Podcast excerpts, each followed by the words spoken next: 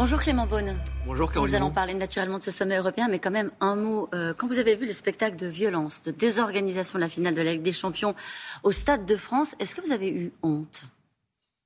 Il y a des dysfonctionnements qui sont très sérieux, mais c'est une situation qui est évidemment très grave.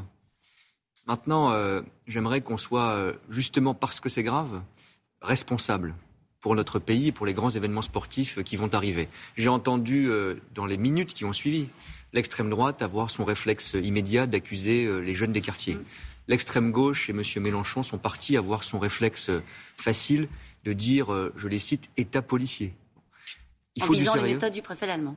En visant nos, gardes, nos forces de l'ordre, la préfecture de police. Je rappelle que nos forces de l'ordre sont intervenues aussi pour éviter des drames pour lever des barrages de sécurité, éviter des goulets d'étranglement. Donc il faut aussi rendre hommage au travail qu'elles ont fait. La ministre des Sports, dès ce matin, va réunir l'ensemble des acteurs, la fédération, l'UEFA, la ville de Saint-Denis, le Stade de France, la préfecture de police elle-même, pour voir ce qui s'est passé. Il y a eu des dysfonctionnements très graves, je le dis.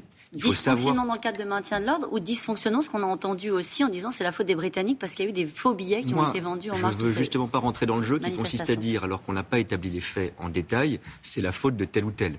On sait qu'il y a eu un certain nombre d'éléments. Il y a eu sans doute de très nombreux faux billets. Il y a eu des problèmes d'organisation. Il y a eu une grève des transports qui a ajouté la confusion. Donc il ne s'agit pas de jeter l'opprobre sur les uns et les autres, parce que personne ne sait exactement, à l'heure où on parle, l'enchaînement des responsabilités. Il faut les établir de manière transparente, sans délai. C'est pour ça que la ministre des Sports, dès ce matin, réunit tout le monde, qu'on se garde de grâce dans ces moments de tension, de rajouter et de jeter de l'huile sur le feu en disant c'est la faute de tel ou tel. Mais Jean-Luc Mélenchon M. Bardella, ni M. Mélenchon. Jean-Luc Mélenchon s'inquiète. Il dit ça montre que nous ne sommes pas prêts, nous ne sommes pas suffisamment préparés pour organiser les événements comme les JO ou la Coupe du Monde de rugby. Euh, et effectivement, il cite les méthodes du préfet et du ministre qui ne sont pas les bonnes. Oui, il a parlé d'État policier, c'est quand même très grave et tout de suite rejeter la faute sur nos forces de l'ordre qui, je le dis, ont fait un travail très difficile et exceptionnel pour éviter un drame humain. Donc maintenant, regardons ce qui s'est passé. Chacun prendra ses responsabilités. Il y a sans doute pas une responsabilité unique. Je veux dire aussi, parce que c'est facile, les extrêmes adorent ça dans leur populisme pavlovien, de dire notre pays ne sait pas faire, on a honte, Une humiliation, a dit Marine Le Pen. Mais pour notre pays. Arrêtons, prenons nos responsabilités. Gouverner, c'est établir des responsabilités, résoudre les problèmes, plutôt que d'essayer de pointer du doigt sans savoir les responsabilités de tel ou tel. Et, je veux assumer les dysfonctionnements s'il y en a eu, notamment en, matière de maintien de l'ordre. Mais assumer tous les dysfonctionnements qui seront établis. Mais moi, je ne sais pas dire aujourd'hui, et personne ne sait le dire avant d'avoir examiné les faits en détail, qui est responsable de quoi Et sans doute d'ailleurs, les responsabilités, c'est jamais facile dans la situation, sont partagées. Je veux dire aussi quand même, parce que ça suffit de dire que tout va mal dans notre pays et qu'on ne sait rien faire?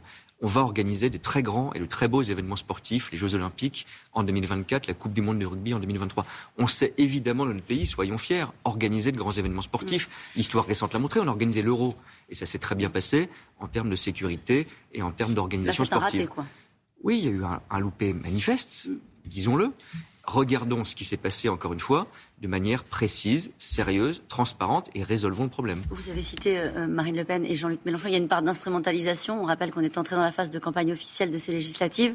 Mais à l'évidence, parce que sans savoir, ils accusent. Tout de suite. Et d'ailleurs, chacun dans son rôle le plus stérile et le plus polémique, c'est les jeunes des quartiers pour l'extrême droite, ce sont les méchants policiers pour l'extrême gauche. Respectons les faits, la vérité et nos forces de l'ordre. À partir d'aujourd'hui et pour deux jours, le président euh, participera à son premier sommet européen post-élection présidentielle, un sommet pour deux jours.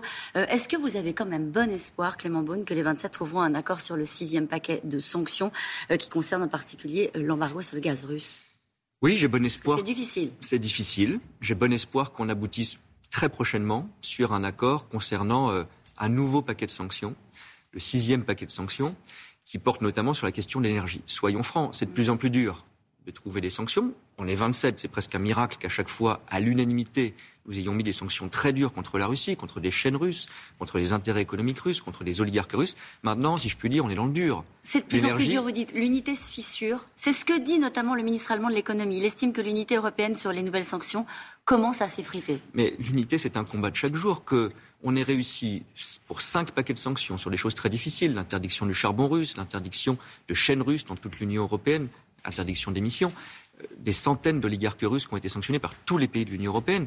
C'est important de garder cette unité parce qu'on est plus fort, on a plus d'impact quand on tape la Russie à 27 sur ses intérêts économiques et politiques. Mais évidemment, c'est très difficile parce que ce n'est pas seulement des petits jeux entre pays. Il y a des pays, on l'a vu sur les céréales pour des pays étrangers, pour des pays européens, parfois c'est 80, parfois 100% de l'énergie qui vient de Russie.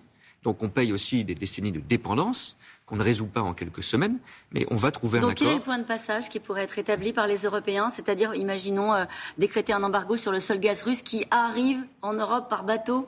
C'est ça la piste C'est une des options parce que, pour expliquer aux téléspectateurs, les deux tiers du gaz russe, du pétrole russe, pardon, du pétrole russe qui est importé aujourd'hui en Europe passent par la voie maritime. Et la difficulté, elle porte sur celui qui passe par l'oléoduc, qui est une petite partie, par un tuyau, et notamment qui approvisionne à 100% des pays comme la Hongrie, donc qui du coup pourrait tout perdre.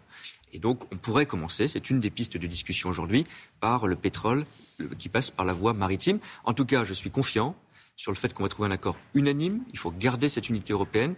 Très rapidement, ce sera évidemment les enjeux du sommet européen de ce soir. Et dès ce matin, nos ambassadeurs à Bruxelles préparent cela en se réunissant de nouveau. C'est la présidence française de l'Union européenne qui garde cette unité et qui a montré que depuis quelques mois, on pouvait euh, frapper la Russie au portefeuille de manière euh, puissante. Juste Ursula von der Leyen avait évoqué début mai vouloir un embargo sur tout le pétrole russe, brut, raffiné, transporté, transporté euh, par la mer et par oléoduc. Ça, c'était avant. Non, c'était pas avant. D'abord, Mme von der Leyen a proposé un certain nombre de sanctions. On en a déjà prises de très difficiles, sur le charbon, par exemple. On a le débat sur le pétrole qui est difficile. On va trouver un accord, j'en suis convaincu. Et on va trouver un accord qui aura un impact puissant, supplémentaire, sur la Russie dans les semaines qui viennent. Alors, Emmanuel Macron insiste sur la nécessité de ne pas humilier euh, la Russie. C'est mal compris par certains pays de l'Est, et d'abord, à commencer par euh, les Ukrainiens eux-mêmes. Euh, c'est du pragmatisme ou c'est de l'indulgence? Non, aucune indulgence aucune complaisance. Euh, on voit dans le débat politique français que beaucoup ont été très complaisants à l'égard de M. Poutine. Ils ne le sont plus?